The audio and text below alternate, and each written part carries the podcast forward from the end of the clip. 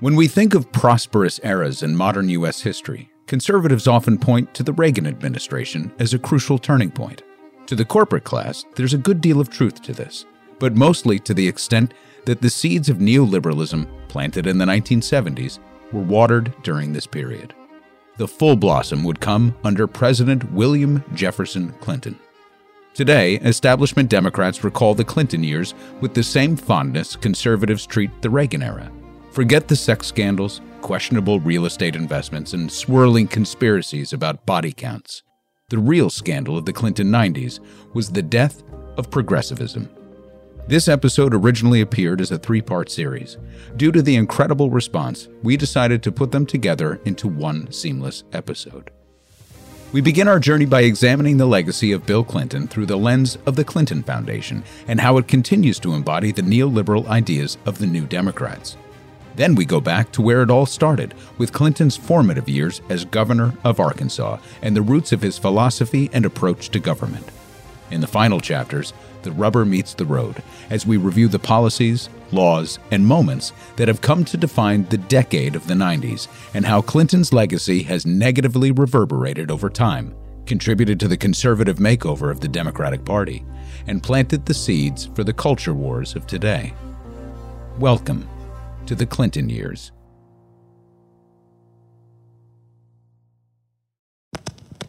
UNFTR.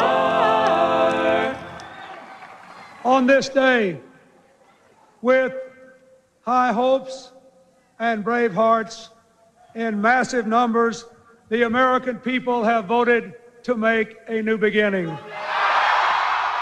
And now we are on course for budget surpluses for the next 25 years. Most people are working harder for less money than they were making 10 years ago.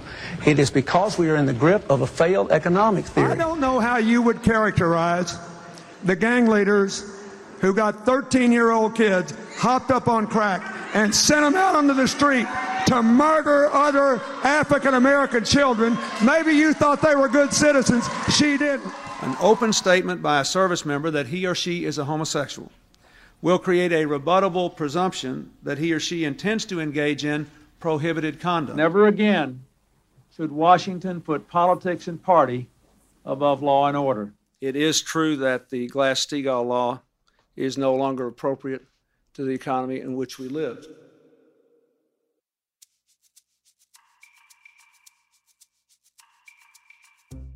Thirty years ago, a bright, energetic, smooth talking young politician from Arkansas had just clinched the Democratic primary to become his party's nominee for president. He nearly ran the table, save for a few low delegate states. Only Jerry Brown hung in past March and conceded at the convention shortly after losing his home state of California. It was an unlikely journey for a seemingly small time governor from a poor southern state. But Bill Clinton was a big time politician who was on a multi year charm offensive throughout the nation, laying the groundwork for what would become a political dynasty in the United States. Though we march to the music of our time, our mission is timeless. To do this story justice, I really want to steer clear of the more salacious details of his presidency and the conspiratorial claims that continue to haunt the Clinton family.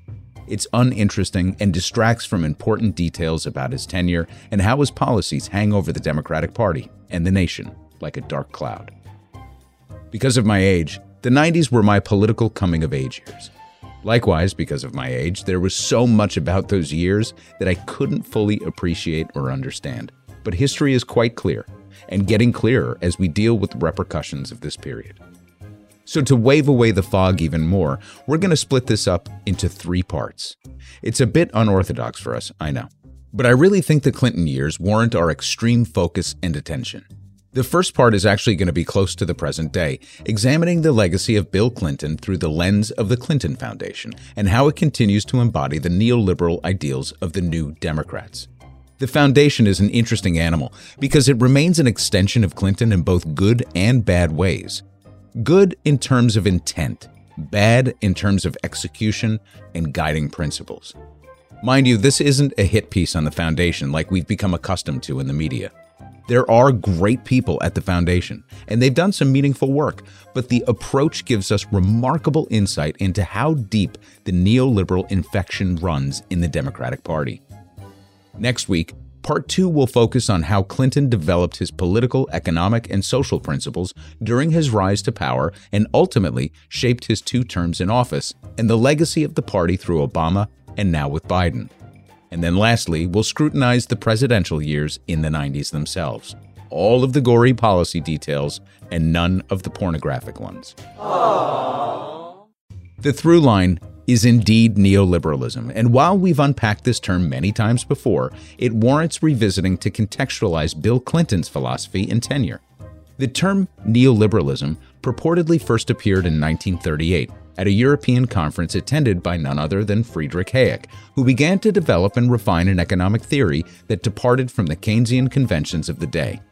The term would ultimately be applied to the work produced by Hayek's Mont Pelerin Society, whose star pupil from the Chicago School of Economics would go on to become one of the most influential figures in modern history and the nemesis of our little show. Yo, fuck Milton Friedman! Neoliberalism is an economic model that promotes free market liberalism and global trade above all else. Its proponents take a cynical view of government regulation and intervention into markets and society. They believe that governments exist primarily to protect trade and that they should be limited to protecting citizens from foreign invasion and from one another. Put another way, a government's exclusive purview is in the carceral and punitive sphere. Free markets can provide everything from capital accumulation and resource management to social services, healthcare, and education. The free market can end racism, alleviate poverty, prevent war. Neoliberalism calls for the wholesale deregulation of government services wherever and whenever the private sector can function and views citizens in society merely as consumers in a marketplace. Nowhere was neoliberalism so unabashedly on display as it was during the Clinton administration. These were the glory days. Not Reagan, not Bush 1 or Bush 2, not Obama, and certainly not Trump. It was green light go for the Chicago boys when old Slick Willie from Arkansas came to town.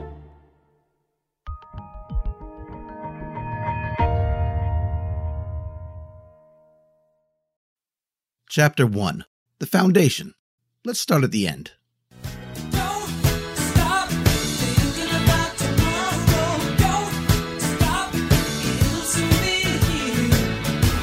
When we started the commitment process was a little card and you just filled it in. And then we figured out, you know, we better figure out how to help people develop these commitments. Then we figured out we better determine how we can help them keep the commitments. So pretty soon, most people were involved in helping people commit and keep the commitments. These were former President Clinton's remarks recounting the accomplishments of the Clinton Global Initiative and all the commitments that were committed to, and the people who were committed to helping people commit to their commitments and keep them. The Clinton Global Initiative was just one of the programs beneath the umbrella of the infamous Clinton Foundation that drew a great deal of attention from right wing media and the Trump Justice Department. This particular program was shut down in 2017 as the foundation looked to refocus its efforts following Hillary Clinton's loss to Donald Trump. During the election itself, the Clintons had pledged to restructure the entire foundation by removing family from leadership positions and foregoing any donations from foreign governments, NGOs, or individuals. Controversy had already broken out with the leak of emails from Hillary Clinton, John Podesta, and the DNC. And while never proven, certain emails appeared to suggest a sort of pay to play relationship for access to the Obama administration for wealthy foreign foundation donors. Trump and the right wing media pounced all over it, while Team Clinton attempted to downplay the growing scandal. Please disperse! Nothing to see here, please! But the scandal would endure well into Trump's term as the foundation struggled to find its footing amidst deeper investigations into its financial dealings. Now, earlier this month, the Department of Justice launched an investigation into whether a major U.S. nonprofit engaged in pay to play politics, also known as corruption. One of the organization's founders is a former president, and another was Secretary of State. Donors to the foundation included some of the richest and most powerful people and corporations in the world. And in exchange for their donations, they received special access, favors, protection, and lucrative business deals. Tonight, we investigate the swamp that started it all. Like most Clinton scandals, where there was smoke, there was fire. Just not a wildfire. Little brush fires that served to harden the impression on the right that the Clintons were serially corrupt. And all extinguished enough to satisfy Democrats that this right wing obsession is, was, and will always be unfounded. Quote, a Justice Department inquiry launched more than two years ago to mollify conservatives clamoring for more investigations of Hillary Clinton has effectively ended with no tangible results. In true Clinton fashion, they were able to stay one step ahead of any real legal trouble, and the foundation lives on to this day. Even the global initiative is apparently getting revitalized because Lord knows the world needs the Clintons now more than ever. Am I right? I thought it appropriate to begin with the Clinton Foundation because after all of their years in public service, one can imagine that they have learned a great deal about the world and how to fix it. It's hard to argue their pedigree. Between them, the couple has governor, secretary of state, U.S. senator, and president of the United States on their combined resume. Game, set, and match on the best power couple LinkedIn profile of all time. But the foundation reveals how little they've actually learned. So, as we dig into the foundation, I want to start on a positive note. Here's a passage from a New Yorker article outlining some of the foundation's successes in an effort to debunk claims that it was nothing more than a slush fund, a popular phrase on the right used to describe the Clintons' efforts. Quote In a 2014 report, the World Health Organization credited the foundation's health arm, the Clinton Health Access Initiative, which is now a separate but affiliated entity, with helping to bring down the cost of AIDS drugs in poor countries. 9 million people have lower cost HIV AIDS medicine because of the work of the Clinton Foundation and my husband, Clinton told Anderson Cooper in June of this year. After examining the basis of this claim, the fact checking website PolitiFact rated it as true, saying, if anything, Clinton understated the number of people who have benefited from the program. Charity Watch, the watchdog group formerly known as the American Institute of Philanthropy, has granted the Clinton Foundation an A grade for financial management, end quote. So this article came at a time when even Democrats were calling on the Clintons to abandon the foundation altogether. The whiff of impropriety, especially surrounding Hillary during the campaign, was unseemly and, to many in the party, unnecessary. Plus, it kept former President Clinton in the limelight, and he was becoming increasingly prone to outbursts and statements that the campaign needed to walk back. But the election of Donald Trump changed the calculus on nearly everything in the Clintons' lives. So while they did move to shutter the Clinton Global Initiative, the balance of the foundation remained intact, though donations declined precipitously at first. The foundation was at a crossroads. Well, that's great. That's just fucking great, man. Now what the fuck are we supposed to do? Despite the ongoing inquiries into their finances, the foundation slowly regained its footing during the Trump years and continued with several core initiatives. Its efforts include climate resilience, tackling the opioid crisis, post disaster recovery programs throughout the Caribbean, training young future leaders in its Too Small to Fail program that provides guidance for children to succeed in school and beyond. It sounds great and wholesome, and as I've said before, the Foundation has achieved some tangible results. Some. But before we go further into how the Foundation and their programs are structured, which strikes at the heart of our story today, let's dig into the finances, as we do.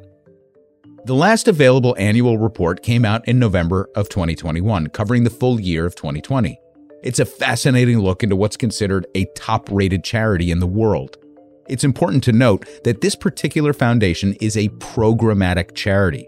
It's not designed to award grants and funds to other charities, though it does have the capacity to do so, and it does it from time to time and we'll go through some of the language that they use to illustrate their approach to changing the world in a moment. But first, let's look at the numbers. From the top, in 2020, the Clinton Foundation took in about 52 million in revenue, mostly between grants and contributions, though it had a few sources of extra income. But the bulk was donations, and it made about $33 million in investment income. Hmm, Back to that in a momentito. As far as expenses, the foundation laid out about $31 million in program expenses, 6 million in management overhead, and 3.3 million in fundraising expenses. Now, these expenses are primarily in salaries. Back to that in a momentito as well. So, all told for 2020, the foundation had a net gain of 10.6 million in assets, essentially the profit from operations, though it's not considered a profit in a nonprofit organization obviously. But they brought in 10 million more than they spent on program. On the surface, not that momentous, right? I mean, just last week, we delved into the finances of the fake conservative propaganda organization PragerU that had almost the exact same top line revenue as the fucking Clinton Foundation. Except they make poisonous videos that teach young people that racism isn't real. Well, the similarities actually don't end with the amount of revenue. It turns out both organizations are sitting on a fucking boatload of cash. As of the end of 2020, the Clinton Foundation had more than 323 million in liquid assets, 81 million of which is unrestricted, meaning for any use. Again, it's another important distinction, this concept of restricted versus unrestricted. Unrestricted means that they can deploy that cash however they see fit. Restricted means it sits there for either donor approved purposes or it has some sort of self imposed limitations in the organization's bylaws. In Clinton's case, it's the latter. The organization is designed to absorb money to grow its endowment, and these funds have specific uses like operating the Clinton Presidential Library in Arkansas. And it allows for 3% to 5% of the funds to be used toward programs. You see this a lot in higher education. Institutions that sit on massive sums of money to be used at the board's discretion, financing construction projects, buying land, saving for a rainy day, etc. But for a foundation that purports to be a change agent for climate, economic development around the world, early childhood education, and disaster preparedness, it sure is cautious in how it deploys its funds. Come on, you. Cough up a bucket, cheap bastard. I paid for your goddamn breakfast. Now for that part about investment income. The foundation keeps most of its cash in a range of investments, though it has a few million in actual cash on hand. For the most part, though, their money is tied up in the following ways 4 million in cash money, clams, moolah, benjamins. 52 million in mutual funds, 107 million in various types of hedge funds, 35 million in private equity funds, and 19 million in what they just call, quote, strategic investment funds. In terms of donations, they listed nine private, meaning personal donors, but they failed to list their names. But they raised about $7.2 million from just nine individuals, which is pretty substantial in personal donations, but a drop in the bucket overall. Now, when it comes to where they allocate their funds between program and handing out grants, the bulk of their money actually stays within the United States. In fact, the foundation apparently allocates money only to three foreign regions, and the numbers are small. 2 million to climate initiatives in the Caribbean and Central America, 2 million to economic development in South America, and 2.5 million to sub-Saharan African climate and economic development. That's it. But recall that they do have the ability to award grants to other nonprofit organizations, so these are worth calling out as well. Team, what do we got? Uh, looks like 625,000 went to the Alliance for a Healthier Generation. 10 grand to City Year Little Rock, 6,500 to Coveducation, whatever that is. 52,000 to Kaboom, Kaboom! uh, 27,000 to Laundry Cares Foundation. Is, is that a real thing? and 1.1 million to Oh, you gotta be kidding me. Say it. 1.1 million to the George W. Bush Foundation in Dallas, Texas. Let's wrap this part up by talking about tangibles. We gave credit where it was due with respect to lowering the price of HIV medications in poor countries, and that was a real thing. President Clinton actually addressed how that happened in his State of the Foundation address that we played a clip from earlier. Basically, that came about through his diplomatic cajoling of drug companies, NGOs, and healthcare providers. It was such a success that it laid the way for how the foundation would evaluate opportunities to make an impact in other large scale initiatives. Taking one idea that worked in a very specific circumstance, then applying that same logic across the board is a theme that I want you to remember for the next episode. Anyway, that brings us back to the bit about program and salaries. Because the foundation isn't really designed to award grants, uh, unless it's the former presidential war criminals who drove the U.S. economy into the ground, created the widespread domestic surveillance apparatus, and got us into two protracted, multi billion dollar wars that produced hardship and millions of casualties abroad. It measures success through consulting and support performed by hundreds of Clinton Foundation employees throughout the U.S. and a handful of other countries around the world. These staffers are so effective that the Foundation website, impact statement, and annual report all claim that the Foundation has improved the lives of 430 million people across the globe that 30 million children in the United States are leading healthier lives. And they've graduated 11,000 students from their Clinton Global Initiative University program ready to take on the challenges of tomorrow, among other things. Pretty hefty claims, if I may say so. During the pandemic in the heart of Arkansas, the foundation partnered with Bank of America to provide year round virtual programming, academic experiences, and workshops that promoted civic engagement. It created an action network that held enriching conversations designed to create more equitable and inclusive recovery to the hurricane in Puerto Rico in partnership with MasterCard. It partnered with Verizon, IBM, and several universities to gather student leaders committed to making positive change and it partnered with both Bush Foundations to teach leadership lessons from former presidents to 350 scholars committed to tackling today's most pressing challenges. Blah, blah, blah, Look, there are certainly some fine people working at the Clinton Foundation, and the goals are lofty and admirable, but hopefully, you were able to read between the lines to understand the Clinton mentality. A couple of observations. Yes, it's important to have leadership in crucial initiatives. Someone needs to be in charge, setting the course, steering the ship, and the foundation certainly has the reputation to draw awareness and focus attention on critical issues, and that is important. And the foundation's staff is deliberately and beautifully diverse, also important. But the real work is being done by the organizations they're corralling, and there's a good chance they'd be doing it anyway. The foundation is basically a vessel to hire extremely well intentioned young people and expose them to domestic and global challenges that are being solved and tackled on the ground by other people. $31 million in overhead for personnel to develop ideas, extract commitments, inspire leadership, cultivate partnerships, promote civic engagement, and foster inclusivity in decision making is exactly the type of liberal green and whitewashing establishment speak that sounds great but accomplishes very little. The rather audacious claim that this plucky band of do gooders improved the lives of 430 million fucking people is a bit much, even for the most generous fan of the Clintons but it's really about something else.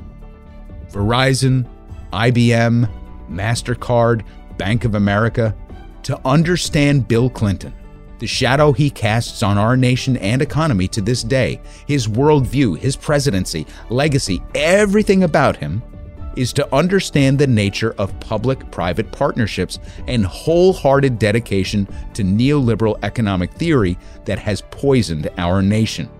Perhaps beyond the point of no return. I like the global initiative because the only requirement is that if you come and participate, you have to commit to do something.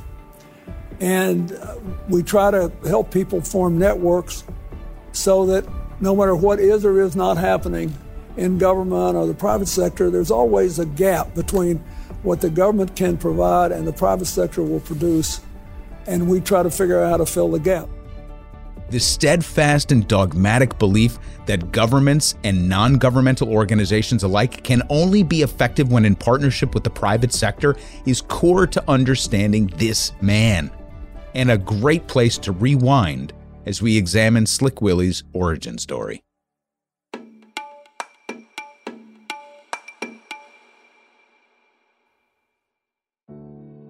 Now, before we get into post show musings, I want to plant a few seeds for the next section. The first is to say that while the focus of this series is on the political legacy of Bill Clinton, it in no way suggests that Hillary Clinton is distinct. From the earliest days of his political career, Hillary Clinton played a crucial role in both the development of his political philosophy and its execution. The fact that she has been a lightning rod of criticism in a way that her husband has been able to mostly deflect over time is more a reflection of American misogyny than it is a critique of her power and influence. Their marital issues aside, Bill and Hillary Clinton have effectively functioned as a singular power unit unrivaled in history. In part two, we're going to rely heavily on a relatively new book titled Left Behind The Democrats' Failed Attempt to Solve Inequality by Lily Geismer. Of all the options for book love, I'm fortunate to have come across Geismer's book because it has the benefit of timeliness and a remarkably clear narrative that tracks closely with the larger suppositions of UNFTR. Here's a passage from the introduction that perfectly encapsulates the premise of the book. Quote, Left Behind dispels this narrative of the Democratic Party and the political history of the United States since the late 1960s. It reveals how Bill Clinton and the New Democrats helped to fundamentally remake many of the priorities and policies of the Democratic Party and liberalism during this period. The New Democrats' adoption of market oriented approaches to address inequality was not a defensive reaction to the Republicans. Rather, it was based on a genuine belief in the power of the market and private sector to achieve traditional liberal ideals of creating equality, individual choice, and help for people in need. Even more significantly, by placing poor people at the whims of the private sector, it put them and their communities at risk for financial instability and predation, as became all too clear in the 2008 financial crisis and its aftermath. End quote. Lastly, you'll notice that I'll continue to avoid the more tawdry details of their time in power.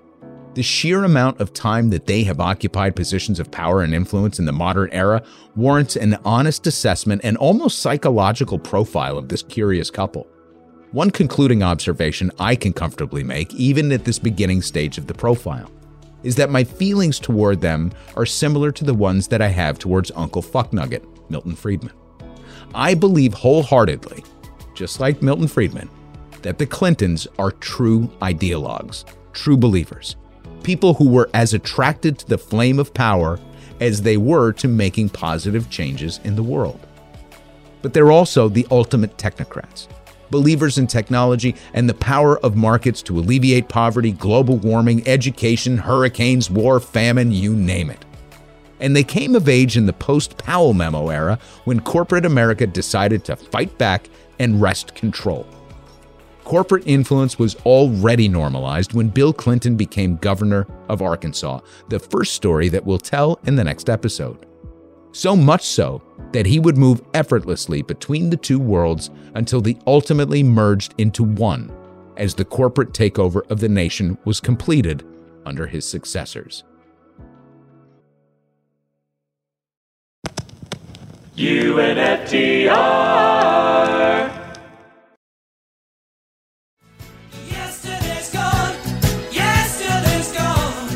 The primary takeaway from this Clinton years series is the New Democrats' affinity for public private partnerships and shift away from New Deal and Great Society thinking that defined the Democratic Party from the Depression era through the 1980s. It's a shift that persists to this day, as evidenced by the structure and achievements of the Clinton Foundation. While the doctrine of free market idealism might have been a right wing invention, it became increasingly adopted and accepted in both major parties. While many on the political left have come to understand that free market policies have been detrimental to low income communities in both rural and urban areas, to people of color more specifically, and the planet as a whole, the Clinton Foundation continues to stubbornly pursue market based solutions to healthcare, education, disaster recovery, and climate issues with corporate partners in tow. It's an old dog that can't seem to learn any new tricks, but it certainly brings in the cash. The unquestioned belief in the power of free markets has created near total alignment on economic policy between the two major parties. The ensuing battle between the parties became more about maintaining traditional appearances on core social issues and resulted in the ridiculous culture wars of today. In terms of economic policy, the language might differ, but the results are very much the same. Democrats speak about hope and opportunity, progress, mobility, resilience, and equality. Republicans talk about choice, freedom, and economic liberty. Republicans continue to speak pejoratively about welfare. Democrats can't even utter the word. In so many ways, it feels as though the progressive movement is back at square one with only unions, civil rights activists, and democratic socialists advocating for economic justice, fairness, equity, inclusion, and human rights. Square One, by the way, was about a hundred years ago, in the so called Roaring Twenties, when inequality was severe, women had few rights, voting access was limited, and corporate interests outweighed those of the government. The moneyed class was drunk on hubris, believing the ride would never end. Sound familiar? But this was also a time when socialists held a legitimate place in American politics. Socialism was sweeping Europe and Latin America, and it was taking root in the United States. Figures like Eugene Debs and Upton Sinclair were taken as serious reformers coming out of the First Great War. And while the Great Depression curtailed the movement and derailed governments around the world, many of the policies endured under FDR here in America, an unlikely champion of public welfare and government expansion. The left wing would continue to have its champions throughout the 20th century, such as George McGovern, and into the 21st with the populist embrace of Bernie Sanders. At each juncture, the country was presented with a clear choice and a progressive vision that was beaten back by corporate interests and wealthy elites. These inflection points appear even more tragic in hindsight as the country contends with the fallout from America's embrace of neoliberalism. While these policies have facilitated great technological advances and promoted U.S. economic hegemony for more than half a century, They've had catastrophic consequences for impoverished citizens in this country, the working class, citizens of the global south, and, most consequently, the planet. Evaluating history is the ultimate game of what if. What if socialism took root in the 20s and 30s? What if McGovern ran a better organization and beat Nixon? What if the DNC didn't work even harder than the Republican Party to bury Bernie Sanders? Twice in addition to reviewing the rise of Bill Clinton and the origin of his particular brand of economic neoliberalism, we'll examine yet another what if moment for the progressives. We'll look at the ties that bound Clinton as governor, the class of new Democrats that took over the party and shifted it to the right, and the forces that aligned with and against Bill Clinton.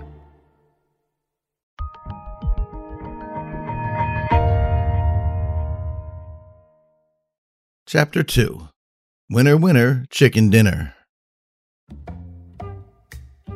Let's begin with a tale of an on again, off again governor from the impoverished southern state of Arkansas. William Jefferson Clinton was governor of Arkansas two times. In total, he spent a dozen years of his career in this office, though his tenure was interrupted early on. We'll talk about that in a second. But it was enough time in office to have a demonstrable impact and a record worth reviewing. An honest assessment of his tenure as governor appeared in the Baltimore Sun in 1992 on the eve of the presidential election. From the article, quote, during his 12 years as governor of Arkansas, Bill Clinton has improved the schools, kept taxes low, increased the number of jobs, improved civil rights for minorities, and maintained one of the cleanest environments in the country. Or He's presided over one of the worst educated states in the country, raised taxes on everything from groceries to used cars, watched his wages decline, failed to gain a civil rights law for his state's citizens, and allowed the poultry industry to stall state regulation of water pollution caused by chicken droppings. End quote. Arkansas voters seem to move from one party to the other fluidly and consistently. The governor's office alternates between the parties every few years or so, but I think it's fair to say the governing philosophy has stayed relatively the same since the Clinton era. The Sun's ambiguous review of his time in office is par for the course when it comes to Clinton. Like a shiny car on a used car lot, his governing style looks pretty great until you drive it off the lot. According to U.S. News, Arkansas's ranking on key metrics today paints pretty much the same picture as when Clinton left office. 49th in healthcare, 41st in education, 41st in economy, 43rd in infrastructure, 48th in crime and corrections, 30th in natural environment. And one final metric that seems pretty positive on the surface 14th in fiscal stability. Now, for shits and giggles, let's set these figures against Massachusetts second in healthcare, second in education, fifth in economy, 42nd in infrastructure, fourth in crime and corrections, fourth in natural environment, and 43rd in fiscal stability. The big stuff is obvious, but the most revealing figure is actually that part about fiscal stability. How can a state as impoverished, undereducated, and underdeveloped as Arkansas crush a state like Massachusetts in terms of fiscal stability? Well, this metric is a composite number. It's made up of the size of the state's pension fund liability and its ability to balance a budget. So, a low pension liability is a reflection of small wages and public retirement savings, and a budget that is simple and easy to balance is more indicative of a state that offers little in the way of social welfare and government assistance. So, that's the gubernatorial legacy of Clinton's Arkansas. Now, despite these dismal statistics, Bill Clinton was able to craft a pretty compelling narrative surrounding his ability to transform the economy of his home state. For 12 years, he's battled the odds in one of America's poorest states and made steady progress. Arkansas is now first in the nation in job growth. Even Bush's own Secretary of Labor just called job growth in Arkansas enormous. This was the message that he would run on promising to usher in a wave of economic reforms that would supercharge America's growth in the post Cold War era. A technocratic and free market approach to leadership, and just the breath of fresh air the so called New Democrats were looking for. And there were a handful of small successes that the Clinton team promoted vigorously to champion this new vision. Now, before we get to those anecdotes and his free market vision, there was another important lesson that Bill Clinton learned along the way that has to do with that brief interruption in tenure we talked about before. Tell me a story, tell me a story, tell me a story. Remember what you said. You promised me, you said you would. You got it. This is one of those formative tales, like George Washington and the cherry tree or young Abe Lincoln walking miles to give customers at the general store their change, earning him the nickname Honest Abe. Except this story is verifiable and true. Quote, the Arkansas system had always been to find some good young people and encourage them to work on the local level. The system kind of weeds them out. And out of that comes a U.S. state senator or a governor. It's like a horse race. You back three or four, so you always get a winner. End quote.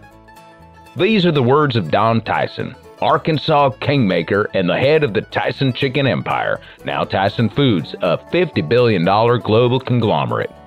Don Tyson passed away in 2011, but for decades, he was the head of the company and brought it to $10 billion in revenue before his retirement. Don Tyson determined who rose to elected office and who stayed in elected office. Bill Clinton would learn this the hard way. So, Don Tyson was a critical backer of Clinton in 1976 when he ran and won the seat for state attorney general. After losing a congressional campaign prior, the young Rhodes Scholar was finally on his way. He was the favorite in the 78 gubernatorial election, but before he could sew up the nod from Tyson again, he had to make a promise. Here's an excerpt from an old New York Times Magazine article on the pair's relationship. Quote Before Tyson made his gubernatorial choice for 1978, he posed a question. In the relentless drive of expansion and acquisition that would make Tyson Foods the largest poultry processing company in the world, Tyson faced a serious obstacle. In recent years, most other states had raised their legal truck weight limits from about 73,000 to 80,000 pounds.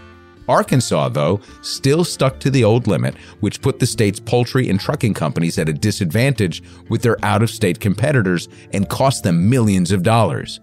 Would a Governor Clinton take care of that problem? Candidate Clinton, recalls Tyson, said he'd be happy to. End quote. It's at this point things start to get a little murky, and chatter developed around Clinton's wife playing fast and loose with friends of Tyson's and certain investment schemes. That story's for another day. But suffice to say, a dicey commodities investment, typically reserved for very wealthy, very well heeled, savvy investors, netted Bill and Hillary a 10,000% return on a very modest investment. Dumb luck? Maybe. But this and future investments would loom large over the Clinton finances. But it wasn't the biggest lesson the Clintons learned from this period. Once in office, Clinton gave up on the trucking initiative that he'd promised Don Tyson he would take care of. So when re election time came, Tyson pulled his support, and the ambitious young Clinton lost his bid to return to the governor's mansion. A few things about this moment in time. First off, on his own accord, Clinton fought hard to regain his seat in the next election. Then, he pushed through Tyson's trucking request and brought him back into the fold. The relationship between the men would endure from this point forward, built on the understanding that one does not fuck with moneyed interests, a lesson the Clintons would carry with them the rest of their careers.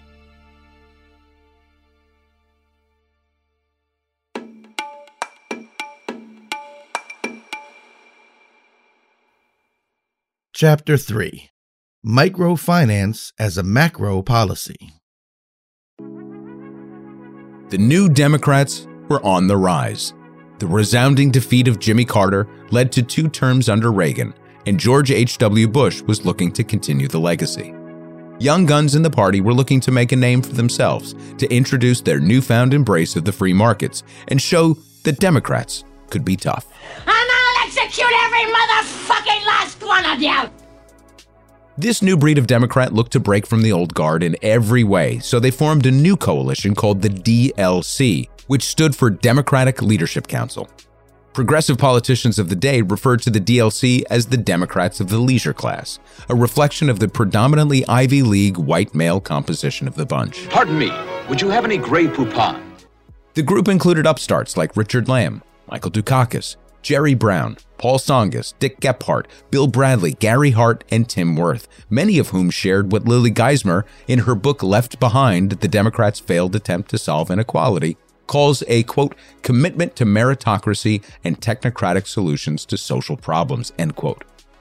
The concept of doing well by doing good is the central theme of the exposition by geismer that the new generation of governance can be a series of win-win policy propositions Quote, Clinton used it to describe both his administration's approach of enlisting the private sector to address poverty domestically and using free trade and globalization to promote freedom, democracy, and human rights around the world. Beginning in the 1970s, this brand of Democrats consistently advocated that the future of both the economy and the Democratic Party lay in shoring up the entrepreneurial post industrial economy and its college educated, non unionized workforce. End quote. There were differences in the approach that the New Democrats took compared to the burgeoning hardline neoliberal Republicans of the era. As Clinton assembled advisors, peers, and colleagues, they collectively began to paint a picture of what was to come. People like close friend and fellow Rhodes Scholar Robert Reich, an early longtime friend of Bill Clinton, who was becoming a noted economic theorist and would play a central role in Clinton's presidential administration. Here's Geismer on Reich Quote, Reich's industrial policy did, however, mark a key departure from the Keynesian model and its focus on stimulating demand. Instead, Reich emphasized increasing investment in the private sector to create productivity. Unlike conservatives like Milton Friedman, hold for it, Yo, fuck Milton Friedman! who emphasized expanding capital and letting the invisible hand of the market rule without government oversight, Reich argued that the government should direct the investment and direct it toward high-tech industries, end quote. Some criticized Reich as a central planning socialist. Unions, on the other hand, saw him as a threat toward organized labor. It was his focus on high tech, so called sunrise industries that appealed to the New Democrats. But where Reich believed that promoting such industries was a pathway to increasing global competitiveness and opening new markets for growth, he also believed in big government direction, regulation, and domestic spending that would return to benefit marginalized populations. Social justice was the outcome that Reich desired by way of GDP growth. The New Democrats would adopt mainly the first half of this proposition and wind up ignoring the second, more critical aspect of growth and prosperity the people. The organizing forces behind the New Democrat movement began to alter the language of the party much in the same way the Southern strategy altered the language of Republicans, as famously revealed by strategist Lee Atwater. For the Democrats, it was important to move away from the Great Society and New Deal language that conflicted with the patriotic opportunism of the Reagan era. Words like redistribution, welfare, and fairness became anathema and would be replaced by platitudes like rebuilding, opportunity, investment, and expansion.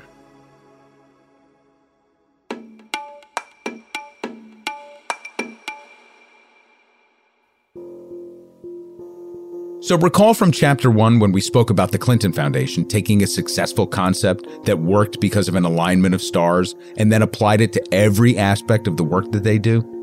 Their success in driving down the price of HIV AIDS medication in African nations led the Clintons to believe that political persuasion of a former U.S. president and cooperation with private companies and NGO health organizations would work in scenarios as diverse as climate change and poverty initiatives. Similarly, when Bill Clinton was looking for smart new ideas to alleviate poverty in his home state of Arkansas, he seized on a microfinancing concept that had delivered stunning results in Bangladesh. I know. But bear with me, because this would be a hallmark of his tenure in the governor's mansion, the Oval Office, and beyond. A quick aside and editor's note. A great primer on this next section is our second most popular episode titled The Economics of Racism. The episode destroys myths about banking and finance in predominantly black communities post Reconstruction. Since the conclusion of the Civil War, countless prominent figures in both civil rights and the political and banking establishments have tried to solve issues of system poverty through access to credit, black owned banks, and community development programs, none of which attacked the underlying cause of economic disenfranchisement of the system, i.e., racism. Good call, Manny. Thank you. Well, in the 1970s, another such endeavor was established in Chicago with good intentions and a relatively successful vision. It was called Shore Bank Corporation. Shore Bank was designed to leverage deposits within a community of color in service of small economic development programs. What made Shorebank successful, where others had failed, was experienced leadership that kept a tight hold on deposits, credit, and investments. Solid old school banking practices with human underwriting, compassion, and discipline. And most importantly, it was small and manageable.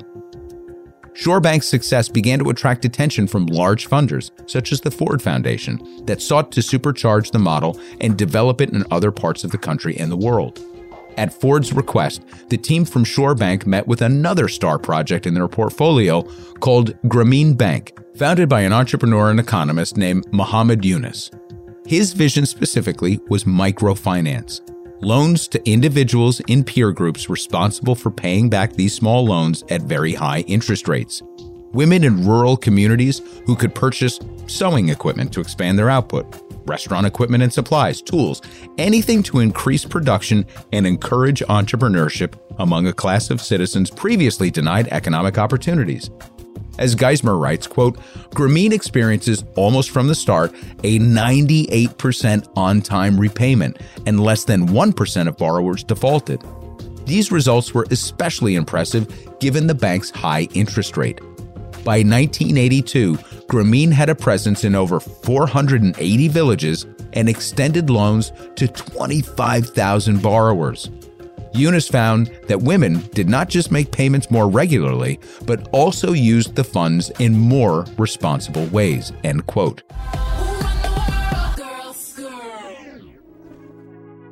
So, as Geismer tells it, when the Clintons got wind of the success of Grameen and understood the domestic possibilities through companies like Shore Bank, a light bulb went off.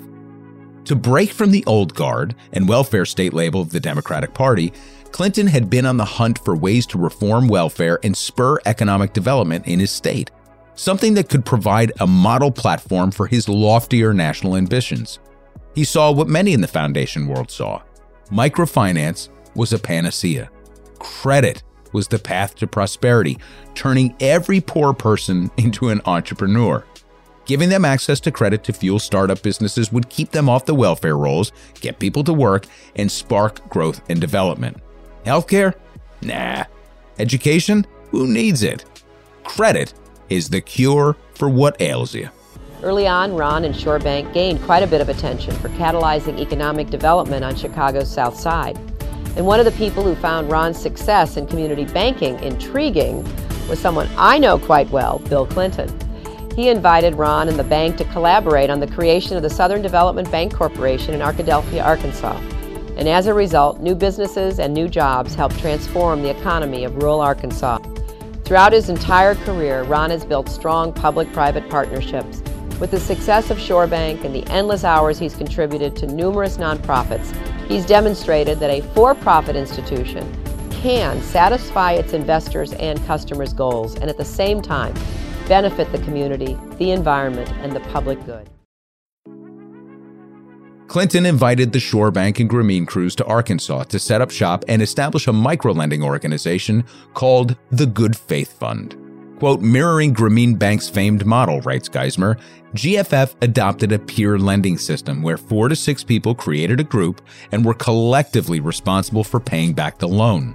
GFF required that the loan be paid back on a weekly installment system at an 11% interest rate. And although lower than the 20% interest rate Grameen charged, it was still significantly higher than most conventional loans in the U.S. In fact, it was the maximum allowed under Arkansas's usury laws. End quote.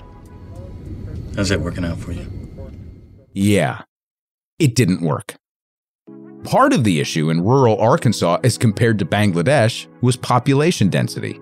While it was reasonable to assume that a woman in a densely populated village could expand a sewing or a food preparation business, the sparsely populated rural areas in Arkansas were missing a key ingredient to entrepreneurial success customers. And because it leveraged a peer lending operation, the high amount of defaults made the peer group model falter as well. For my money, here's the kicker and the economic lesson.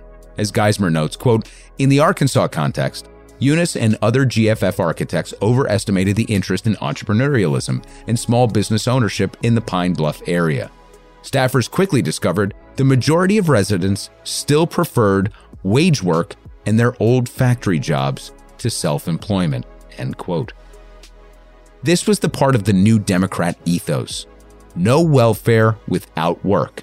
No work available? Become an entrepreneur. No customers? Not our problem. See, it was a 50 50 proposition to the New Democrats who truly bought into small microfinance programs on the other side of the planet. Half of the equation was a genuine belief in the neoliberal model of free markets. The other half was the ability to appear tough on welfare recipients. I want to end welfare as we know it and restore dignity and self esteem to every American. Nothing could be more reflective of an antipathy toward the poor and working class in this country than to scold them into either becoming a business owner and an entrepreneur or to get lost. But as much as the new Democrat mantra was to appear tough on welfare in this new assault of the working poor, it would pale in comparison to their desire to appear tough on crime. Lock your door and take a bite out of crime.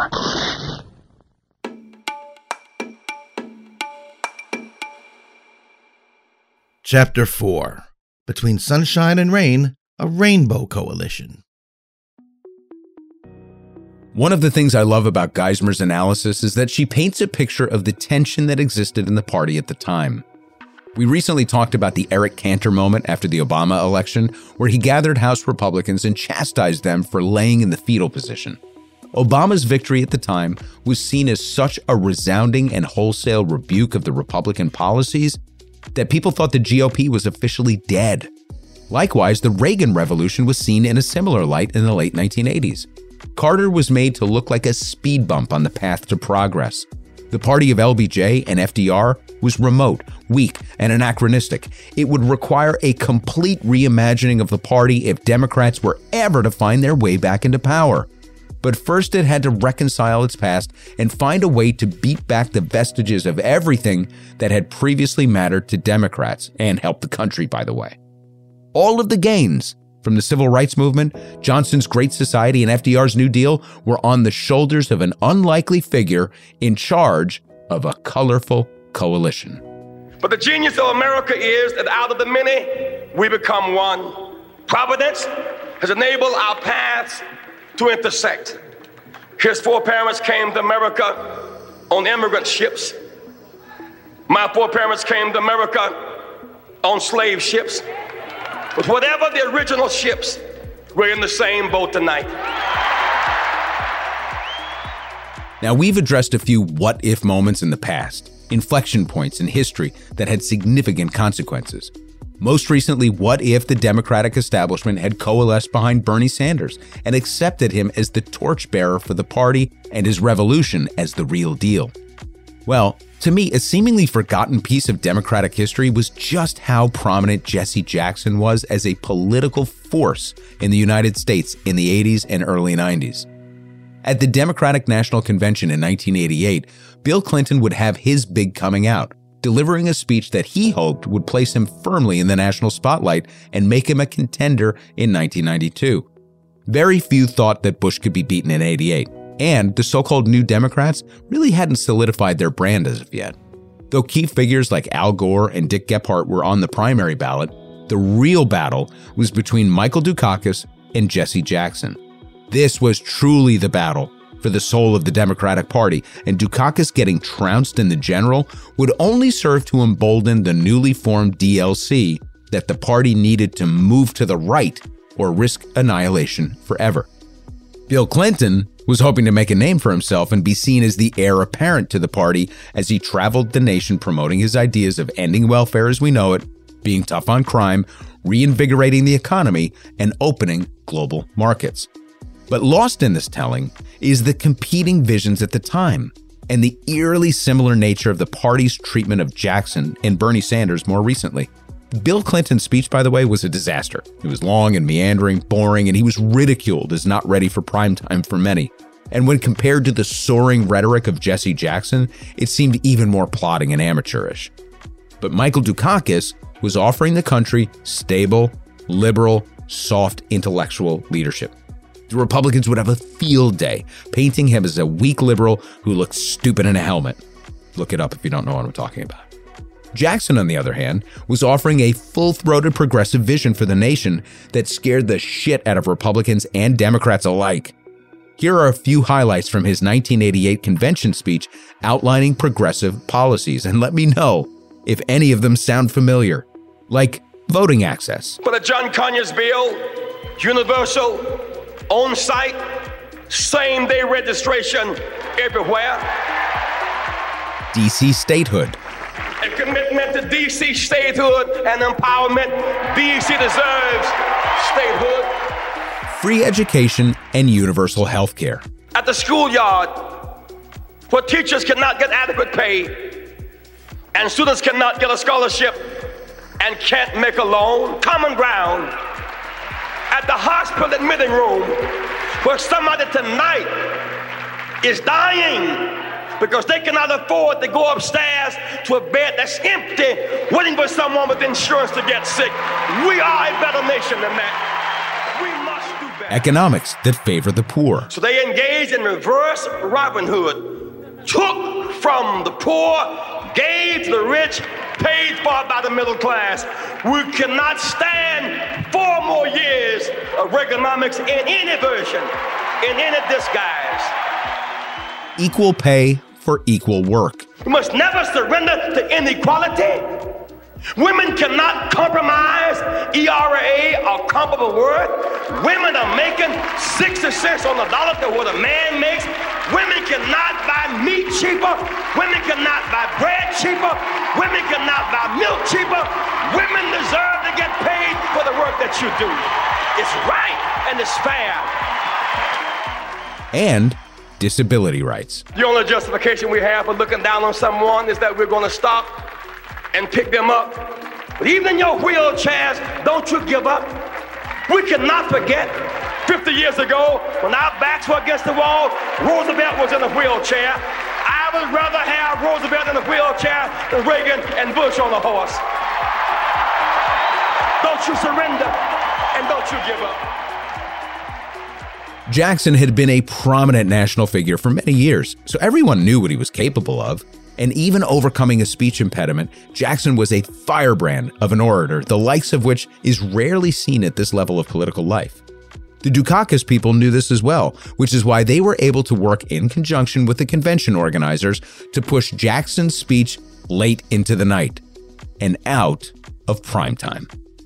And by the way, when early favorite Gary Hart withdrew from the race due to a sex scandal, the race really came down to Jackson and Dukakis, as Gore and Gephardt only earned a smattering of delegates.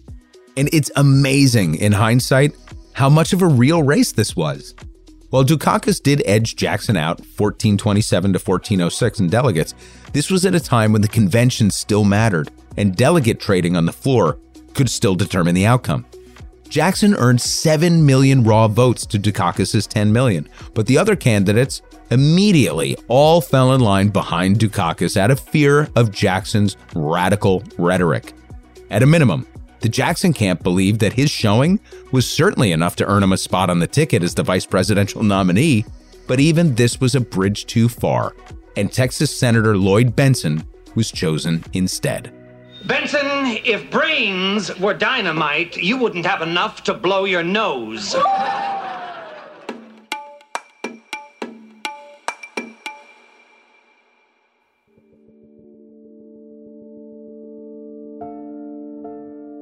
So back to our buddy Bill. The reason the 88 campaign was such a pivotal time for the Arkansas governor was that Republicans were able to exploit Dukakis's perceived weakness on crime. Law and order had become a central theme in the Republican narrative since Nixon, and the ever escalating war on drugs and fear mongering in the media and Republican messaging exacerbated the contrast between Dukakis and Bush. For those old enough to remember, many consider the now infamous race baiting Willie Horton ad to be the seminal moment in the 88 campaign that doomed Dukakis. Bush and Dukakis on crime. Bush supports the death penalty for first-degree murderers. Dukakis not only opposes the death penalty, he allowed first-degree murderers to have weekend passes from prison. One was Willie Horton, who murdered a boy in a robbery, stabbing him 19 times. Despite a life sentence, Horton received 10 weekend passes from prison. Horton fled, kidnapped a young couple, stabbing the man and repeatedly raping his girlfriend. Weekend prison passes. Dukakis on crime. So Bill Clinton made what at the time was considered a huge gamble as a Democrat. He decided to out tough the tough on crime Republican Party. See, the Clinton team believed that the future of the party was among white suburban voters, or so called Reagan Democrats. And in his scathing book on Clinton's relationship with black America, titled Super Predator, Nathan J. Robinson made this observation of Clinton's political calculus. Quote, because black voters were reliably loyal to the party, there was nothing to gain electorally from the pursuit of racial equality. The irony, of course, is that this meant selling out the party's strongest supporters precisely because of the strength of their support. End quote. Robinson dedicates an entire chapter of his book to the moment that Clinton seized upon to one up the Republicans and put to rest the idea that Democrats were soft. In it, he details how Clinton called for the execution of Ricky Ray Rector, an inmate who committed heinous murders that culminated in him executing the officer he was voluntarily surrendering to. Rector then tried to kill himself, and after failing to do so, he had surgery to repair his head wound, and doctors essentially performed a full frontal lobotomy on him. It was very well known that Rector was psychologically impaired prior to his deeds, and that the surgery left him with the mental capacity of a small child. Very few believed that he would receive the death penalty as a result of this, and time and again, both the courts and the parole board agreed that Rector was wholly incompetent and completely unaware of time, his surroundings, or even reality. Here's Robinson again. Quote, as Rector's execution date approached in 1992, Clinton was fighting for his political life. The New Hampshire Democratic primary was about to be held, and Clinton was facing a scandal that threatened to derail his presidential candidacy an Arkansas woman named Gennifer Flowers had come forward to allege that she and the governor had engaged in a 12 year affair and that she had the audio tapes to prove it. End quote. By this time, Clinton had already reversed course during his tenure, reducing the number of commutations and increasing the number of scheduled executions. His reputation was already solidified, but Clinton believed the Rector decision would forever put to rest any talk of softness toward criminals. Despite calls from friends, colleagues, party members, and even an appeal from Jesse Jackson directly, Clinton not only moved forward with the execution, but left the campaign trail to oversee it personally. A rare move that served the exact purpose that was intended. Robinson gives a chilling detail of Rector's final moments to illustrate how detached from reality Rector was. Quote, when he had his last meal, Rector set the dessert aside for later, even though there wouldn't be a later. End quote. Amnesty International was quoted saying Clinton wasn't dying to be president, but he is killing to be president. By this point, the DLC was firmly behind Clinton, and he was heavily involved in crafting its platform for the election. As Geismer writes, quote, playing to the racialized fears of many white moderates, the DLC adopted an even more punitive position on crime, calling for the heightened mandatory minimums for gun related crimes and military style boot camps for young first time offenders convicted of nonviolent crimes. The platform also asserted the importance of promoting strong family values, strengthening the heteronormative two parent family, and intensifying child support laws and access to daycare. End quote. Now, recall from our discussions about Bernard Harcourt's book, The Illusions of Free Markets, how this approach to criminal justice and criminalizing poverty very closely aligns with the free market ideology of neoliberalism. The idea that the only realm government can and should be effective is in the punitive and carceral sphere. The DLC was soaking it all in with Clinton as its principal author, rebuilding the platform of the Democratic Party so completely around the teachings of the fucking Chicago school, it would be difficult to distinguish between Democrats and Republicans from that point forward on the vast majority of policy issues. There's no question this alignment would lead to the culture wars we live with today and the fracture within Congress under Newt Gingrich, an important player in our next chapter. With so much in common between the parties now, the Republicans had to find new ways to distinguish themselves and push the party even further to the right.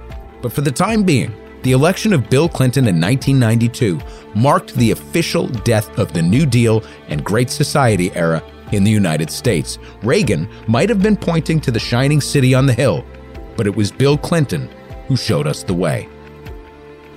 The most important thing I want to leave you with today is that nothing is inevitable. We always have a choice.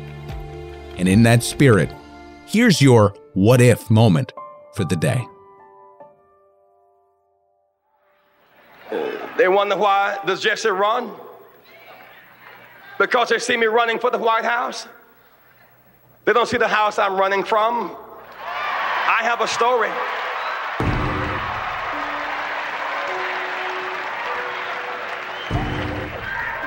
I wasn't always on television. Uh, writers were not always outside my door. I was born late one afternoon, October 8th, in Greenville, South Carolina, no writers asked my mother her name. Nobody chose to write down our address. A mama was not supposed to make it, and I was not supposed to make it. You see, I was born a teenage mother who was born a teenage mother. I understand. I know abandonment and people being mean to you and saying you're nothing and nobody and can never be anything. I understand. Jesse Jackson is my third name. I'm adopted. When I had no name, my grandmother gave me her name. My name was Jesse Burns till I was 12 so I wouldn't have a blank space, she gave me a name to hold me over. I understand when nobody knows your name. I understand when you have no name. I understand. I wasn't born in the hospital. Mama didn't have insurance. I was born in the bed at house. I really do understand. Born in a three room house, bathroom in the backyard, slop job by the bed, no hot and cold running water. I understand. Wallpaper used for decoration? No, for a windbreaker. I understand. I'm a working person's person. That's why I understand you, whether you're black or white, I understand work. I was not born with a silver spoon in my mouth. I had a shovel programmed for my hand. My mother, a working woman. Some of the days she went to work early, runs in her stockings. She knew better, but she wore runs in her stockings so that my brother and I could have matching socks and not be laughed at at school. I understand. At 3 o'clock on Thanksgiving Day, we couldn't eat turkey because mama was preparing somebody else's turkey at 3 o'clock. We had to play football to entertain ourselves. And then around 6 o'clock, she would get off the Alta Vista bus and we would bring up the leftovers and eat our turkey, leftovers, the caucus, the cranberries, around 8 o'clock at night. I really do understand. Every one of these funny labels they put on you, those of you who are watching this broadcast tonight in the projects, on the corners, I understand. Call you outcast, low down, you can't make it, you're nothing, you're from nobody, subclass, underclass. When you see Jesse Jackson, when my name goes in nomination, your name goes in nomination. I was born in the slum, but the slum was not born in me. And it wasn't born in you, and you can make it. Wherever you are tonight, you can make it. Hold your head high.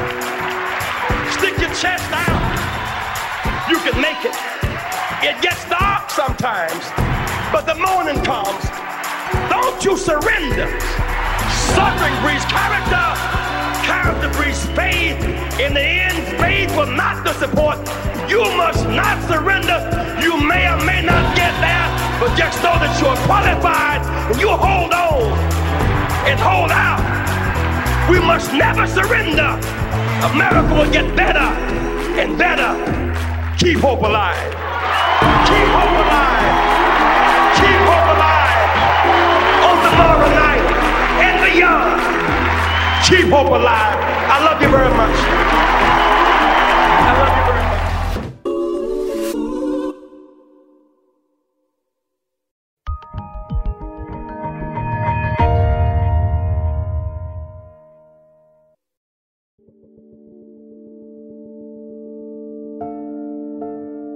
He felt your pain, rode into office on a wave of inspiration and hope. New beginnings. A Southern boy who appealed to people of color, the poor, women, those left behind by heartless Reagan era Republicans. It was a new day in America. But if we're being honest, unfuckers, it's an unlikely era that should have never happened. Not simply because the record didn't match the rhetoric, not because there were better, more progressive options available to us, but because the Clinton era should have ended unceremoniously when then Governor Bill Clinton uttered these words to the youth of America in a televised interview on MTV. I saw you on Arsenio. You play excellent saxophone. If you could play in any band, which one would it be? If I could play in any band, which one would it be? I would play with Kenny G so I could learn something.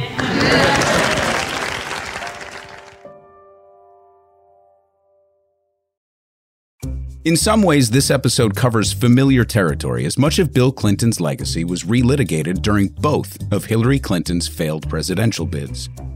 Her husband's well publicized blowup at Black Lives Matter protesters, along with the work of folks like Michelle Alexander and others, helped shine a light on the pernicious criminal justice policies of the Clinton administration.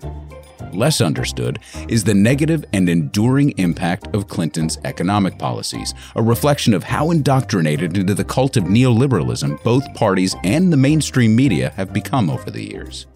Many of the seeds planted by the Reagan administration, which still receives the bulk of the criticism from the left, were sown by the Clinton White House. You know, I've spent a lot of time ripping Milton Friedman to shreds Yo, fuck Milton Friedman. because I'm a true believer that he has been one of the most destructive forces in US politics and, as a result, in the world.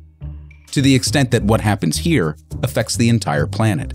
And there are many who think that Reagan was the poster child for neoliberalism and Friedman's free market ideology. In reality, it's Clinton. Friedman didn't believe in deficits. He believed in school choice, wanted to end welfare, open up trade that allowed workers to work to the lowest common wage denominator.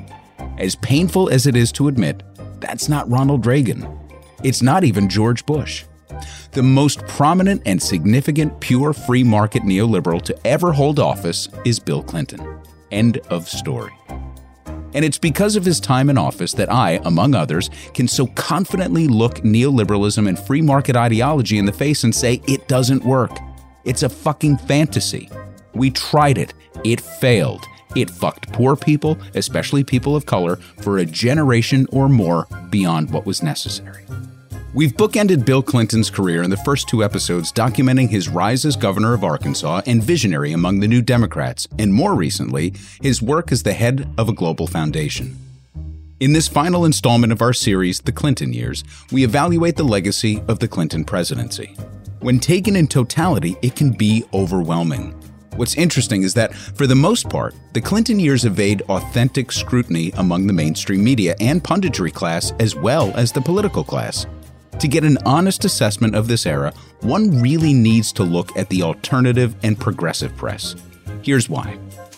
Establishment Democrats and so called liberal media pundits have a vested interest in promoting the 1990s as an era of great prosperity, and we'll talk about that. First, because it twice had to defend Clinton's policies in attempting to formulate a compelling narrative during his wife's presidential bids and because Bill Clinton and Barack Obama have been carefully packaged and sold as intellectual liberals that cleaned up the mess left behind by reckless Republicans. It's simply part of the brand. Now, on the flip side, the Republican machine and their right wing hounds from hell have always worked overtime to paint Clinton as an ineffective, draft dodging, philandering liberal who raised taxes and divided Congress.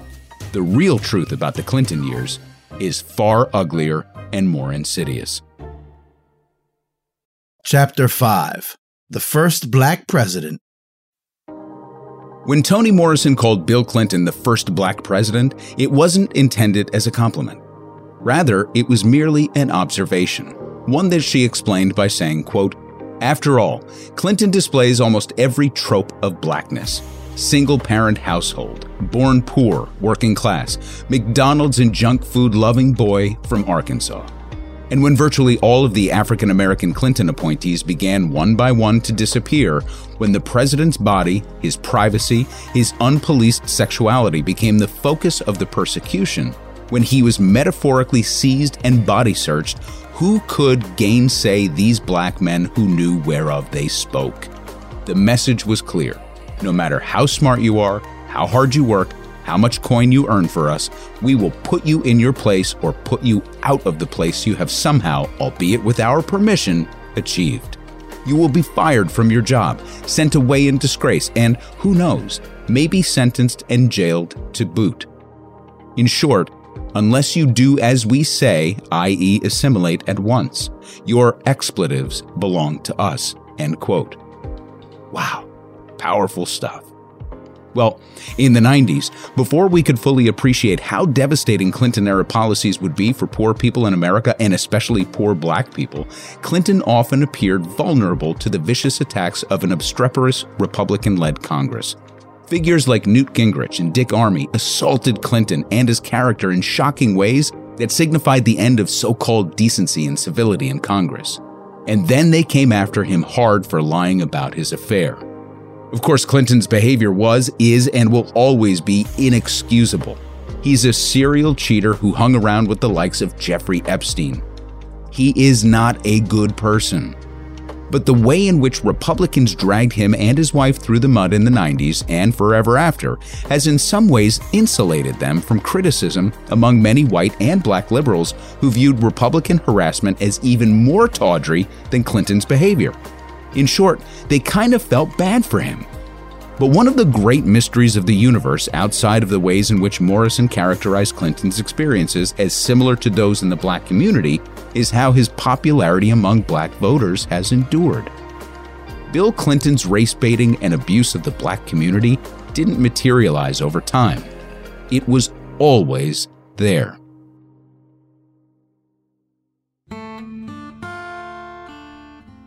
The second coming, or quote, resurrection of the Ku Klux Klan in 1915 was formalized in a ceremony at the foot of Stone Mountain in Georgia. The site would become a touchstone over the years for white nationalists who traveled far and wide to revel in its historic importance to their doctrine of evil. During Clinton's first presidential campaign, his team organized a press conference at a correctional facility located at the base of Stone Hill it was a small facility that only housed a few hundred inmates, who were mostly young black men. The event was right before Super Tuesday in 92, and the location, given its relatively small size in the corrections world, was a curious choice, to put it generously. As Nathan J. Robinson writes in Super Predator, quote, the photo shows a buoyant Clinton standing in front of black kids stored in a pen at the base of an infamous Confederate monument and pilgrimage site, only a year after its Klan picnics had finally stopped. For a clutch of white politicians to pose in front of black inmates would be mildly nauseating in the most innocuous of locales. That Clinton did it with a pair of open bigots at the entrance to the Confederate Rushmore should violently churn the stomach. End quote. Bill Clinton was a Southerner. He understood the optics. If a photograph could whistle, dogs would have been barking all over the South. Now, once in office, Clinton pursued an agenda that would further stigmatize welfare recipients, criminalize a generation of young black men, and demonize the poor. Of primary importance to Clinton was to reform welfare. It was a promise that he had made in his earliest days of campaigning, where he and some advisors believed that welfare could indeed be reformed and replaced by incentives to work. Most of the New Democrats also believed that any reforms would need to be backstopped with health healthcare, childcare, job training, and other support that allowed people to transition from welfare roles to jobs. But as Clinton formulated his agenda, the Republicans were hard at work trying to tear it down and attack Clinton the moment he took office. The result was a midterm bloodbath. Aligning behind Newt Gingrich and his contract with America, the Republicans picked up eight seats in the Senate and more than 50 seats in the House. It was a resounding victory for the Republican Party as Newt Gingrich took the gavel for the first time in four decades. As much as the Democrats were prepared for a fight, no one expected such a shellacking. Oh, I did not see that coming! To counter the Gingrich revolution, Clinton decided to lean into it instead of fight it. To out asshole the assholes in what his advisor Dick Morris would call triangulation. Reduce the deficit Ah, how about a fucking surplus? Reduce social services? How about throwing people off welfare altogether? This kicked off a literal race to the bottom to see who could fuck poor people more. Republicans kept throwing welfare reform bills at Clinton, and he would veto them and propose even more awful measures. The final bill eviscerated welfare in this nation. Remember, this is a Bill Clinton story, the man who feels your pain hero of the black community. Even Clinton's advisors, Shalala, Rubin, Reich, the entire Black Congressional Caucus, National Organization of Women, the Rainbow Coalition, DLC members who had been with him in lockstep throughout his political journey, everyone around him reminded him that he had a double digit lead over Bob Dole, a horrific candidate. Even Clinton knew that this legislation was bad, and yet, in a low energy press conference, Bill Clinton squinted and winced, bit his lip, felt our pain, and signed the bill into law. And even though the bill has serious flaws that are unrelated to welfare reform, I believe we have a duty to seize the opportunity it gives us to end welfare as we know it.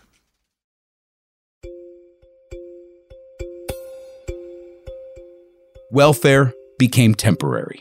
Two years and out was the mantra. In total, the bill imposed a five year lifetime cap on benefits. It created work requirements. It gave the power to the states to distribute benefits and then cut the funding for them.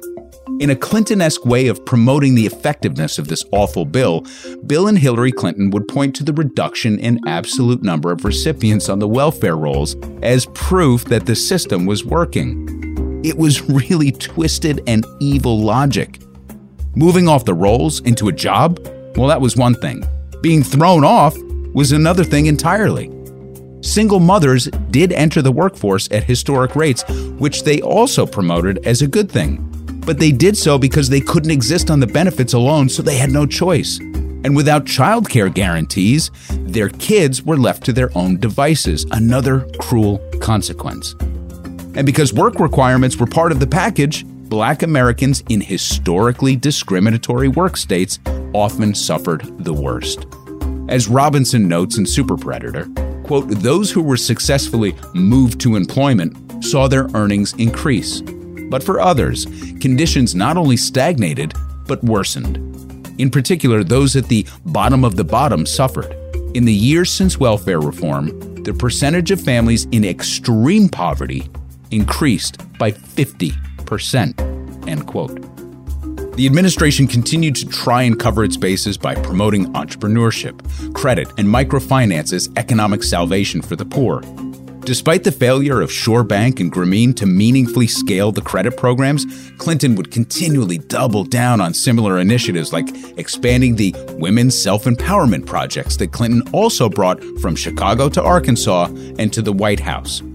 A signature element of the WSEPs was once again microfinancing, where the federal government would match personal savings accounts of female entrepreneurs in pilot programs throughout the country.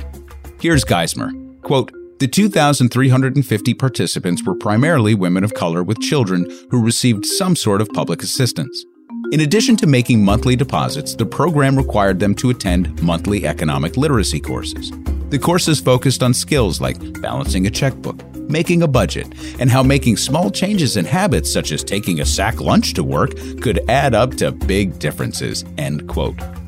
The Clinton team rolled out the usual playbook of finding a singular standout and parading her around the country in press conferences to encourage support for the program.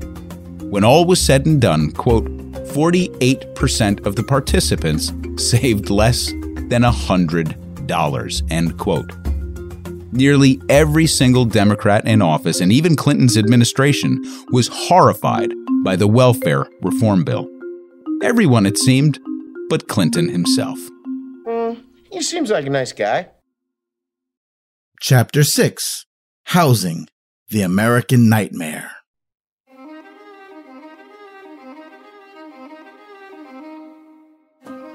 Bill Clinton would continue to strangle the necks of the working poor, moving bill after bill through Congress designed to force the country deeper into neoliberal economic thinking. Welfare reform was just one of the bricks that needed to be taken out of the wall. Another was housing. Housing for the poor had long been a disgrace in the United States. No one seemed to have a solution that worked across the board. Public housing suffered from underinvestment and corruption, and both parties were incapable of addressing the issue. The Milton Friedman wing of economists didn't believe in it at all, but thought that if anything, a voucher system would be superior to purely subsidized housing. Very similar to the neoliberal belief system surrounding school choice. Clinton once again went a step fucking further and would again tie market incentives to a benefit program. The Quality Housing and Work Responsibility Act, passed in 1998, made employment a precondition for housing, which was obviously problematic for the elderly, chronically underemployed and uneducated, disabled, and infirmed population. It seemed Clinton wouldn't be happy until every welfare recipient in the country was cast out of the system entirely. And to make matters worse, he went yet another step further and tied public housing to his anti crime policies as well by introducing something called the one strike rule.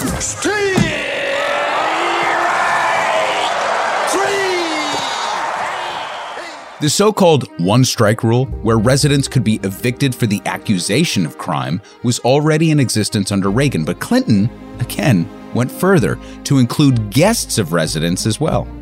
Countless stories of elderly residents being evicted because their children or grandchildren were accused of criminality began cropping up across the country as a result. Here's Michelle Alexander describing her indignation at the black community's ongoing support for the Clintons. You know, as someone who had spent more than a decade um, working on issues related to mass incarceration, and had also spent years representing victims of racial profiling and police brutality, and who had worked with people who were victimized, directly victimized by the policies of the Clinton era. People who were evicted from their homes as a result of Clinton's one strike and you're out policy. Um, people who could not return home to their families because of the Clinton administration's rule, you know, barring people with criminal records from um, public housing, making it possible for people returning home from prison to have nowhere to go. Um, the Clinton administration's support for um, the ban on even food, food stamps for people who are convicted of drug felonies. And, you know, it was difficult for me to watch. Um, Bill Clinton and Hillary Clinton going into black churches and being welcomed, and all of the fanfare surrounding them in the black community, knowing that black incarceration rates soared during his administration, that he embraced the war on drugs and escalated it beyond what his Republican predecessors had even dreamed possible. Poverty stricken people in cities across America were thrown from the frying pan into the fire with the elimination of crucial benefits and often unrealistic work requirements. But the Clinton administration had yet another market based response to loosen lending standards, lowering rates, and encouraging homeownership. And it worked for a while, until it didn't. We all know what happened next when Wall Street and the private markets got involved. Well, my, my firm offers uh, ninja loans. No income, no no job. You know, I just leave the income section blank if I want. Corporate doesn't care. These, these people just want homes, you know, and they, they go with the flow. Good for you. Now, the lead up to this was not entirely Clinton's fault. The loosening of credit standards started the ball rolling, but much of the initial deal flow came through the auspices of the Community Reinvestment Act, the CRA, which plowed billions of dollars of home and small business loans to low income borrowers. It was an admirable plan, presuming interest rates stayed low and there was a modicum of underwriting standards. But another plan was afoot on Wall Street, which was developing a serious taste for increased risk. Reagan era tax cuts, Clinton era deregulation, NAFTA, the 90s was a banner decade for corporate America, and it was about to triple down on risk. Here's a quick overview of a series of bad cascading decisions that would ultimately unleash the worst financial crisis since the Great Depression. Sanford Weill, one of the titans of the banking industry, was a close ally of the Clinton administration. Weill and others were pushing for reforms in the banking industry to allow for greater consolidation and lending flexibility. So the Clinton administration used the CRA as a carrot to incentivize bankers to cooperatively lend money to low credit lenders for houses and small businesses. The more loans they gave out, the greater the consideration they were given when presenting big time mergers. The scheme worked, unleashing what Geismer calls, quote, a historic wave of consolidation. Then along came Phil Gramm, one of the worst people in the world. In future episodes, we're going to talk more about this asshole. For now, suffice to say, he was behind the scheme to break down the wall between commercial and investment banking activities by repealing a Depression era law known as Glass Steagall. Essentially, this allowed investment banks to tap into consumer and business deposits and leverage them into the markets. Now, at the time, it was sold by Clinton as a necessary step to modernize the financial system to compete in the next century. Here's what we have to project past the Clinton years. Remember the two things we mentioned that are critical in terms of low credit applicants low interest rates and rigorous underwriting standards. Low interest rates stayed around for a while, but almost immediately, underwriting standards were loosened. And thanks to an invention by a banker named Lou Ranieri, known as mortgage backed securities, in the 2000s, home mortgages became the hottest investment in banking. But at least interest rates were still low enough that people could afford their mortgages for a while. For the next part, let's hand it over to Matt Taibbi from his incredible book, Griftopia. Quote In June 2004, just a few months after he encouraged Americans to shun fixed rate mortgages for adjustable rate mortgages, Federal Reserve Chairman Alan Greenspan raised rates for what would be the first of 17 consecutive times. End quote. That's right. This motherfucker, who helped design the deregulation era under Clinton and who stayed on during the beginning of the Bush years, told the American people to take out adjustable loans because rates would stay low. Then he raised them 17 fucking times, leading to the largest housing bubble and crisis in the nation's history.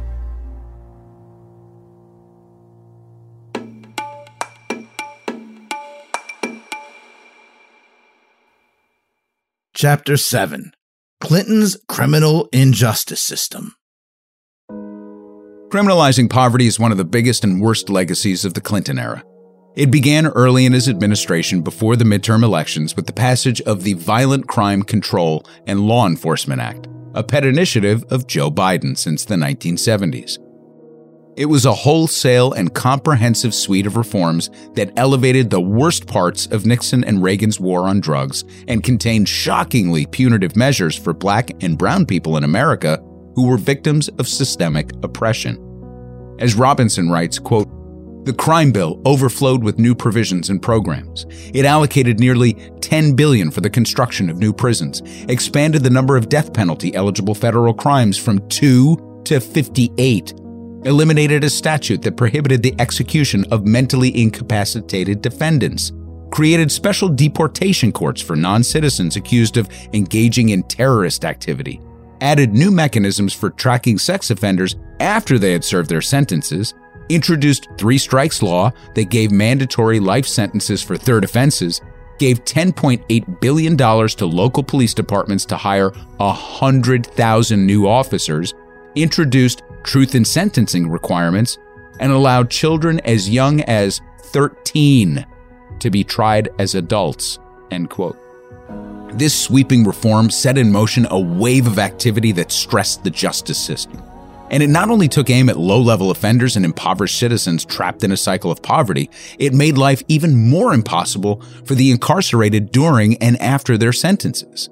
College funding for inmates was stripped away as Pell Grants were eliminated for prisoners. Again, Robinson. Quote, in 1994, 71% of prisons had offered associate's degree programs, while by 1998, only 37% did. Likewise, with bachelor's programs, which dropped from 48% of prisons in 1994 to 20% in 1998. Altogether, over 350 prison college programs disappeared in a few years. Among the 1994 crime bill's many heartless initiatives, the prisoner Pell Grant elimination is perhaps comparatively among the less significant, but it stands out for its sheer, pointless mean spiritedness. End quote judges were stripped of their ability to fix unsound convictions. Evidence was clear that mistakes, especially in cases involving death row inmates, were common. In a Columbia Law School study examining death penalty cases from 1973 to 1995, it was found that courts found reversible errors in 7 out of 10 cases. But the new law prevented judges from re examining court decisions of such magnitude, theoretically condemning thousands of inmates to die based on faulty convictions. As Robinson writes, quote, until this time, 73% of death penalty cases reviewed found that the death penalty was unwarranted, and 9% of the defendants were proven innocent. End quote. Clinton also signed the Prison Litigation Reform Act, making it harder for inmates to file lawsuits. Under the new act, prisoners had to demonstrate physical abuse or violence, so extraordinary isolation, rape, strip searches, being forced to stand nude for hours. None of these technically qualified. Clinton's interventions weren't confined to the prison industrial complex, they even extended into housing. One especially cruel executive policy meted out by HUD was to hold residents and even their guests accountable for so called criminal acts, not necessarily convictions. So, if a resident was arrested or charged with a crime, or let's say an elderly resident's grandchild was charged, the resident could be evicted without an arrest or a conviction. Even if they were found innocent, it would be up to HUD officials to decide, and in many cases, and because of the one strike rule, people were just thrown into the street. Here's Michelle Alexander from the new Jim Crow to explain in more detail. Quote In 1996, President Clinton, in an effort to bolster his tough on crime credentials, declared that public housing agencies should exercise no discretion when a tenant or guest engages in criminal activity, particularly if it is drug related. In his 1996 State of the Union address, he proposed one strike and you're out legislation, which strengthened eviction rules and strongly urged that drug offenders be automatically excluded from public housing based on their criminal records. He later declared if you break the law, you no longer have a home in public housing. One strike and you're out. That should be law everywhere in America. End quote. As if one strike wasn't enough, Clinton also fought for the three strikes and you're outlaw as early as 1994. It was so well received by Republicans that it easily cleared passage in the crime bill, resulting in the explosion of mass incarceration in the nation. So much so, the country could barely keep up with the construction of new prisons despite 16 billion being authorized for new prisons to be built and leading the wave of privatized prisons to fill the gap. Of course, 90% of all new inmates from this period on were black and Hispanic. And we covered a lot of the fallout from the 94 crime bill in our mass incarceration episode, and thanks to intellectuals like Michelle Alexander, we have a clear understanding of just how devastating Clinton's policies have been in black communities. What's astounding, all these years later, and with clear evidence to show how horrific this era was, Bill Clinton was still on the defensive during his wife's campaign in 2016. I talked to a lot of African American groups. They thought Black Lives Mattered. They said, take this bill because our kids are being shot in the street by gangs. We had 13 year old kids planning their own funerals. She don't want to hear any of that. You know what else she doesn't want to hear? Because of that bill, we had a 25 year low in crime, a 33 low in the murder rate, year low rate, murder rate. And listen to this because of that and the background check law, we had a 46 year low in the deaths of people by gun violence. And who you think those lives were that mattered? Whose lives were saved that mattered? You know, I um, would often be told, well, you know, during the 1990s, um, there were so many black people who wanted Get Tough. They were also calling for harsh mandatory minimum sentences or more police. And so you cannot blame the Clintons for getting on the Get Tough bandwagon because there were so many black activists and people in those communities who wanted, um, you know, more police and, and more prisons. And, you know, if the Clinton administration and if the Democratic Party as a whole had only gotten on board with the Get Tough movement while also um, investing heavily in our schools. If they had also invested in child welfare and economic investment in our neighborhoods and job training programs for those who had been uh, left behind as a result of deindustrialization, if any of that had actually happened along with the get tough, lock them up, and throw away the key um, mentality, then maybe, maybe I might have understood. But no, what we saw um, during the Clinton era was police and prisons, um, investment by tens of millions of dollars flowing into police and prisons while uh, the Clinton administration ended welfare as we know it, dismantled aid to families with dependent children, um, slashing funding for public housing while you know putting billions into building new prisons. Um, and so it was the Democratic Party's willingness to embrace wholeheartedly the right wing agenda on race, crime, taxes, and the end of big government um, that I found deeply troubling. Chapter 8 It's the economy, asshole. The era of big government is over. One of the things about the Republican Party that frustrated the likes of Milton Friedman was the growth of the federal budget, especially with respect to the military. Big government was supposed to be a Democrat thing. So, as Clinton assumed the presidency, it was considered a huge departure to speak about reducing the size of government, eliminating federal jobs, cutting welfare programs, and the like. This stance sparked a competitive wave among Republicans like Dick Armey, who counted a letter from Milton Friedman as one of his most prized possessions, and the summer of 1969 at the University of Chicago as the best summer of his life. Armey was instrumental in creating two contracts one internal, one external. The internal contract was Grover Norquist's tax pledge. God, I hate that fucking guy. Every incoming Republican into Congress was asked to sign a pledge that they would vote against any new tax increases. Now, the other was Newt Gingrich's Contract with America that contained a number of pledges to the nation, including a promise to balance the budget. Again, a race to see who could cut more and be the better free market neoliberal. Here's historian Howard Zinn. Quote, Reduction of the annual deficit in order to achieve a balanced budget became an obsession of the Clinton administration. But since Clinton didn't want to raise taxes on the wealthy or to cut funds for the military, the only alternative was to sacrifice the poor, the children, the aged, to spend less for health care, for food stamps, for education, for single mothers. Two examples of this appeared early in Clinton's second administration, in the spring of 1997. From the New York Times, a major element of President Clinton's education plan, a proposal to spend 5 billion to repair the nation's crumbling schools, was among the items quietly killed in last week's agreement to balance the federal budget. And from the Boston Globe.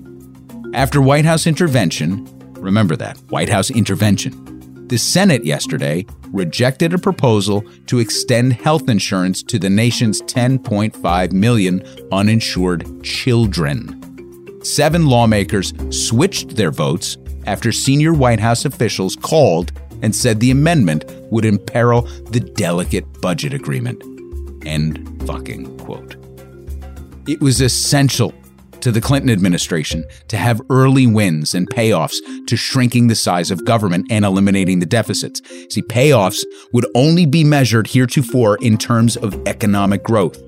The idea that America was booming was a central theme of the Clinton narrative, and if one judged by Wall Street and corporate America metrics, there was a good deal of truth to this sentiment. Our economy is the healthiest it has been in three decades. We have the lowest combined rates of unemployment and inflation in 27 years.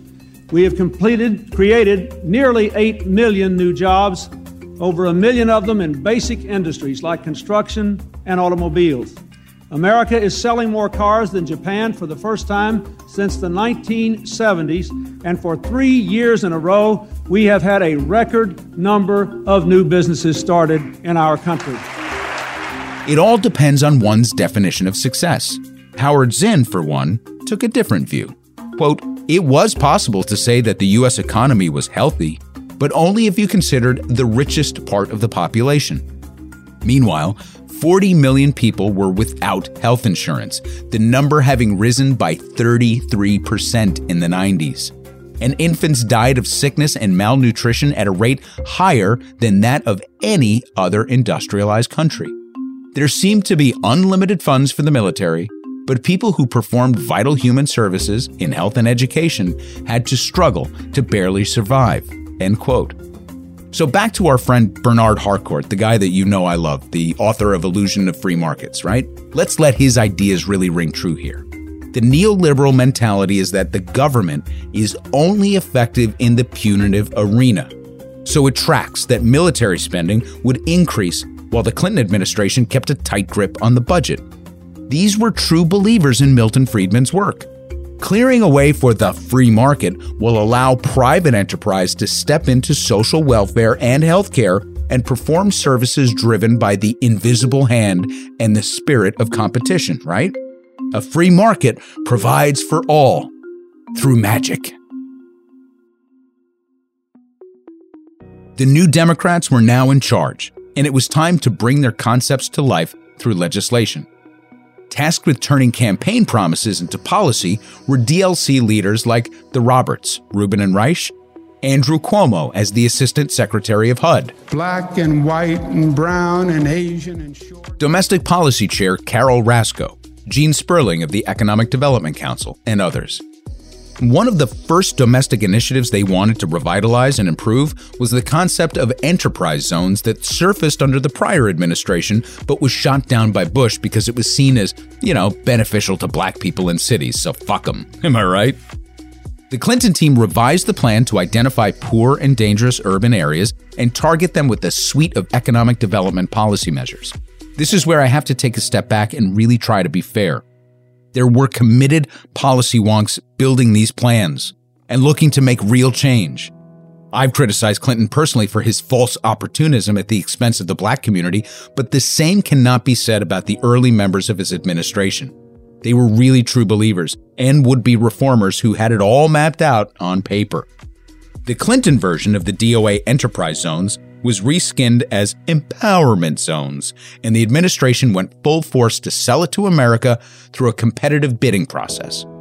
Municipalities were charged with designing the best program to fit their needs with the promise that the federal government would supply funding, tax breaks, incentives, and fulfill requests specific to these designated areas. Empowerment zones and enterprise communities represent perhaps the most vivid example of President Clinton's new approach to rebuilding neighborhoods, creating jobs, and lifting lives. Some officials advocated for a suite of strictly fiscal incentives. Others, like Andrew Cuomo, believe it or not, believe that, quote, breaks had to be paid with increased social services like job training, education, nutrition, daycare, and affordable housing, writes Geismer. These services would be delivered in a block grant approach that echoed the urban policies of the administrations of Gerald Ford and Jimmy Carter, end quote. So, the idea of bringing local groups together to tailor bids in a competitive process seemed like a great idea, and there was some merit to it. One size fits all programs had failed miserably during the urban renewal years of the 70s. But the competitive aspect and the two tiered proposed system with only get this 10 full awards and then hundreds of bids that would be acknowledged as sort of honorable mentions meant that it was destined to be Byzantine, complicated, and dependent upon the private sector to weigh in heavily as partners. See, the New Democrats obviously saw this as a win because private sector involvement alleviated budgetary demands from the feds. Ultimately, the Empowerment Zone program passed muster.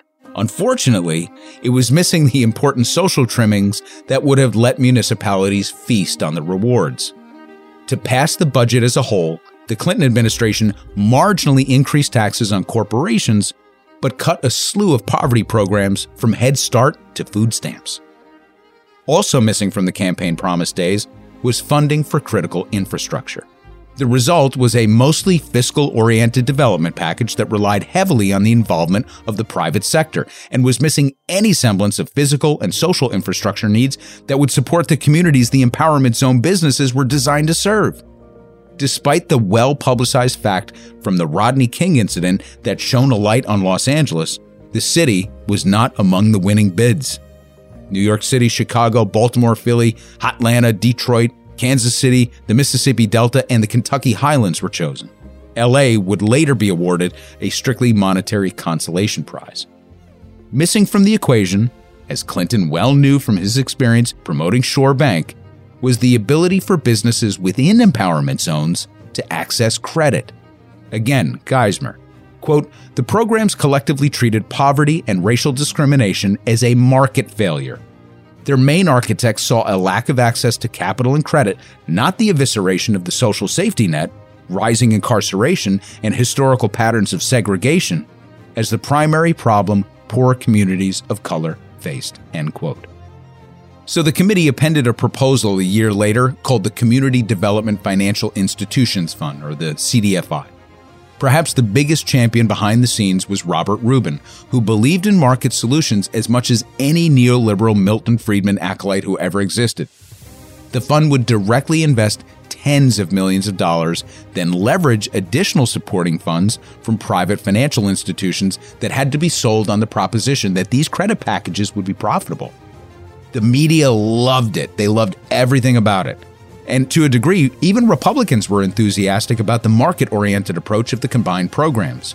And some areas did make the most out of it, such as Harlem, as Representative Charlie Rangel was probably the most vocal advocate for empowerment zones and thus the most prepared to leverage all that it was worth.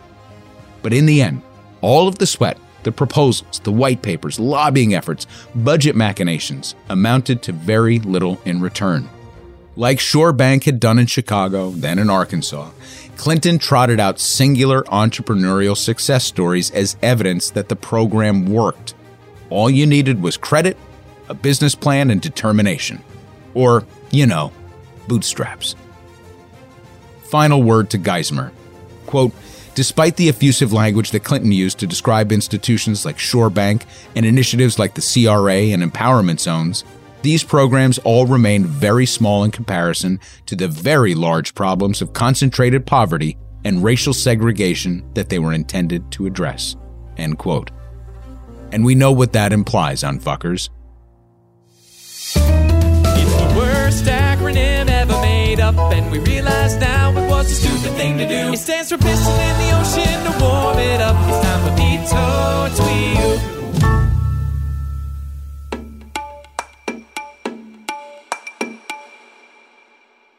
Chapter 9 Border Wars. Now, let's review some familiar territory. It was actually in our immigration episode that I promised to unpack the Clinton years, so let's recap what we learned in that episode.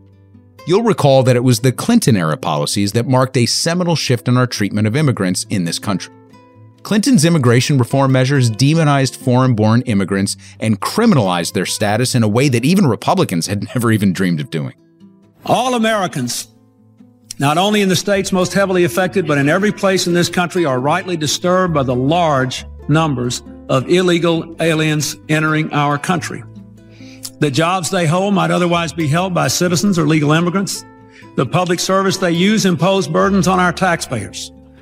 That's why our administration has moved aggressively to secure our borders more by hiring a record number of new border guards, by deporting twice as many criminal aliens as ever before, by cracking down on illegal hiring, by barring welfare benefits to illegal aliens. In the budget I will present to you, we will try to do more to speed the deportation of illegal aliens who are arrested for crimes, to better identify illegal aliens in the workplace, as recommended by the commission headed by former Congresswoman Barbara Jordan. We are a nation of immigrants, but we are also a nation of laws. It is wrong and ultimately self-defeating for a nation of immigrants to permit the kind of abuse of our immigration laws we have seen in recent years, and we must do more to stop it. The crime bill had set the table with severely punitive measures that would rip apart families and incarcerate waves of black and brown youth for decades. So, the mechanisms were in place to punish immigrants as well. But first, the administration had to criminalize their very existence. Clinton accomplished this with two separate bills. Remember, the first was called Anti Terrorism and Effective Death Penalty Act in response to the Oklahoma City bombings. Which we pointed out at the time was interesting passed a terrorism law to go after immigrants because of a white guy who blew up a building and murdered people. Right. And the other was the Illegal Immigration Reform and Immigrant Responsibility Act of 1996. Apologies, but I'm going to read again from a Cornell University report on the bill to describe it. Quote The act was designed to improve border control by imposing criminal penalties for racketeering, alien smuggling, and the use or creation of fraudulent immigration related documents and increasing interior enforcement by agencies charged with monitoring visa applications and visa abusers. The act also allows for the deportation of undocumented immigrants who commit a misdemeanor or a felony. The act mandates that immigrants who are unlawfully present in the United States for 180 days, but under 365 days, must remain outside of the United States for three years unless pardoned. If they remain in the United States for 365 days or more, they must stay outside of the United States for 10 years unless they obtain a waiver. However, if they return to the US without the pardon, they must wait 10 years until they can even apply for the waiver. End quote. Okay, so sounds kind of rational, right? But again, we have to think about how people actually live, how they behave, how they work and travel. We covered the concept of net migration, which is the number of people who immigrate versus emigrate, come in versus leave. What this bill did was effectively eliminate the incentive to leave. It was extremely common for immigrant labor to move back and forth across the border with the harvests and the seasons. But this law created a trap. Leaving meant you might never be able to return. So returning before the artificial time frame became illegal. So did staying longer than a work visa, an entire swath of the labor pool was caught in Clinton's spiderweb by design. Damned if they stayed, damned if they left. That's why I say that Clinton criminalized their existence. Then he passed measures that applied the harshest elements of the criminal justice system as enforcement tools. And for Mexican workers, it was even more precarious because Reagan's drug policy contributed to the buildup of massive and dangerous cartels right across the border. NAFTA solidified wage slavery in Mexico as well on the heels of the Mexican debt crisis in the 1980s, also the result of our punitive global banking policies. So, we helped foster a lawless culture driven by drug lords, robbed Mexico's treasury, locked down the border, allowed American companies to set up shop in Mexico and plunder low wage workers, and criminalized their existence in the United States when they tried to flee. So, in terms of NAFTA, I'll give a quick final word to one of the more curious figures of this era businessperson and Clinton opponent for the presidency, Ross Perot, debating Vice President Al Gore on Larry King Live and predicting the outcome of NAFTA. Here is the NAFTA game by U.S. manufacturing companies cheap right after NAFTA passes that are labor intensive, that make good products, that have marginal profits. Close the factories in the U.S., move the factories to Mexico, take advantage of the cheap labor, run your profits through the roof, sell the company stock at a profit, go get another one.